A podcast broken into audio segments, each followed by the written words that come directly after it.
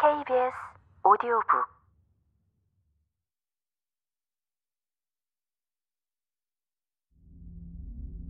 오브라이언은 몸집이 크고 건장했다. 그런데다 목이 굵고 얼굴이 우락부락하게 생겨 우스꽝스러우면서도 어딘지 야비한 인상이었다. 그러나 겉모습은 험상궂어도 그 태도에는 매력적인 구석이 있어 보였다. 그는 버르신 듯 콧잔등에 내려온 안경을 축혀 올리곤 했다. 그런데 그것이 어떻다고 명확히 말할 수는 없지만 묘하게 세련된 듯 보이면서 상대방의 긴장을 풀어주었다. 그의 제스처는 18세기의 귀족들이 손님에게 담뱃값을 내놓는 모습을 연상시켰다.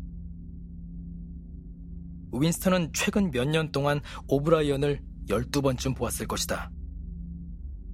그가 오브라이언에게 마음 깊이 끌리고 있는 것은 단지 그의 도시인다운 세련된 태도와 권투 선수 같은 체격이 풍기는 묘한 대조에 흥미를 느꼈기 때문만은 아니었다. 그보다는 오브라이언의 정치적인 신조가 불완전하리라는 은밀한 믿음, 아니 단순한 믿음이 아니라 그렇게 되기를 바라는 희망 때문이었다. 그의 얼굴에는 어쩔 수 없이 그런 것을 느끼게 하는 무엇인가가 있었다. 어쩌면 그의 얼굴에 쓰여 있는 것은 이단이 아니라 단순한 지성일지도 모른다. 어쨌든 텔레스크린이 없는 데서 단둘이 만날 수만 있다면 한 번쯤 말을 걸어 봄직한 사람이었다. 그러나 윈스턴은 그런 생각을 실행에 옮길 마음은 조금도 없었다.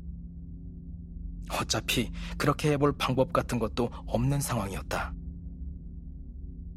오브라이언이 손목시계를 힐끗 바라보았다. 표정으로 보건대 11시가 거의 다 된 것을 알고 2분 증오가 끝날 때까지 기록국에 머물러 있기로 작정한 것 같았다. 그는 윈스턴으로부터 두 자리 건너 같은 줄에 앉았다. 그들 사이에는 윈스턴의 옆 책상에서 일하는 갈색 머리의 자그마한 여자가 앉아 있었다. 검은 머리의 여자는 바로 그 뒤에 자리 잡고 있었다. 어느 순간 마치 기름을 치지 않은 거대한 기계 소리처럼 기분 나쁜 굉음이 사무실 끝에 있는 커다란 텔레스크린에서 울려나왔다.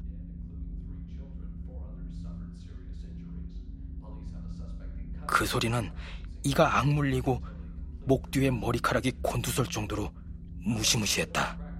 증오가 시작된 것이다. 여느 때와 마찬가지로 인민의적인 임마누엘 골드스타인의 얼굴이 스크린에 나타났다. 여기저기에서 관중의 야유가 터져나왔다. 갈색 머리의 자그마한 여자는 두려움과 혐오감이 뒤섞인 비명을 꽥꽥 찔러댔다. 얼마나 오래전인지는 아무도 기억하지 못하지만 골드스타인은 오래전 당의 지도급 인물로서 빅브라더와 거의 맞먹는 지위를 누렸는데 반혁명 활동에 가담하여 사형 선고를 받았다가 용케 탈출한 뒤 감쪽같이 종적을 감춘 변절자이자 반동분자였다. 이분 증오의 프로그램은 날마다 바뀌었지만 중심 인물은 언제나 골드스타인이었다. 그는 최초의 반역자요.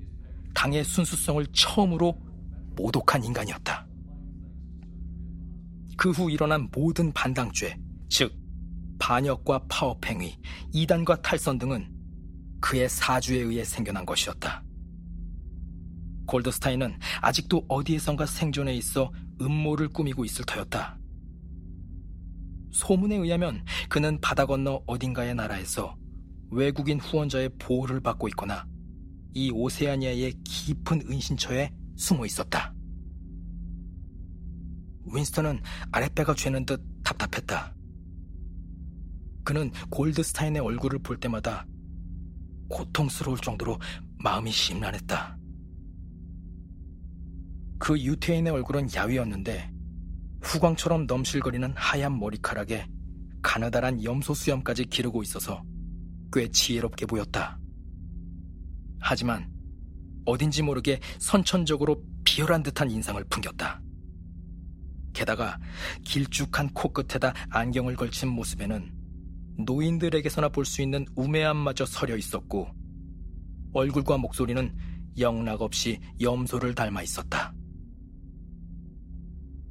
골드스타인은 여전히 당해강령의 독소를 퍼붓고 있었는데 내용이 지나치게 과장되고 신랄해서 어린아이도 그 속내를 훤히 들여다볼 수 있을 것 같았다.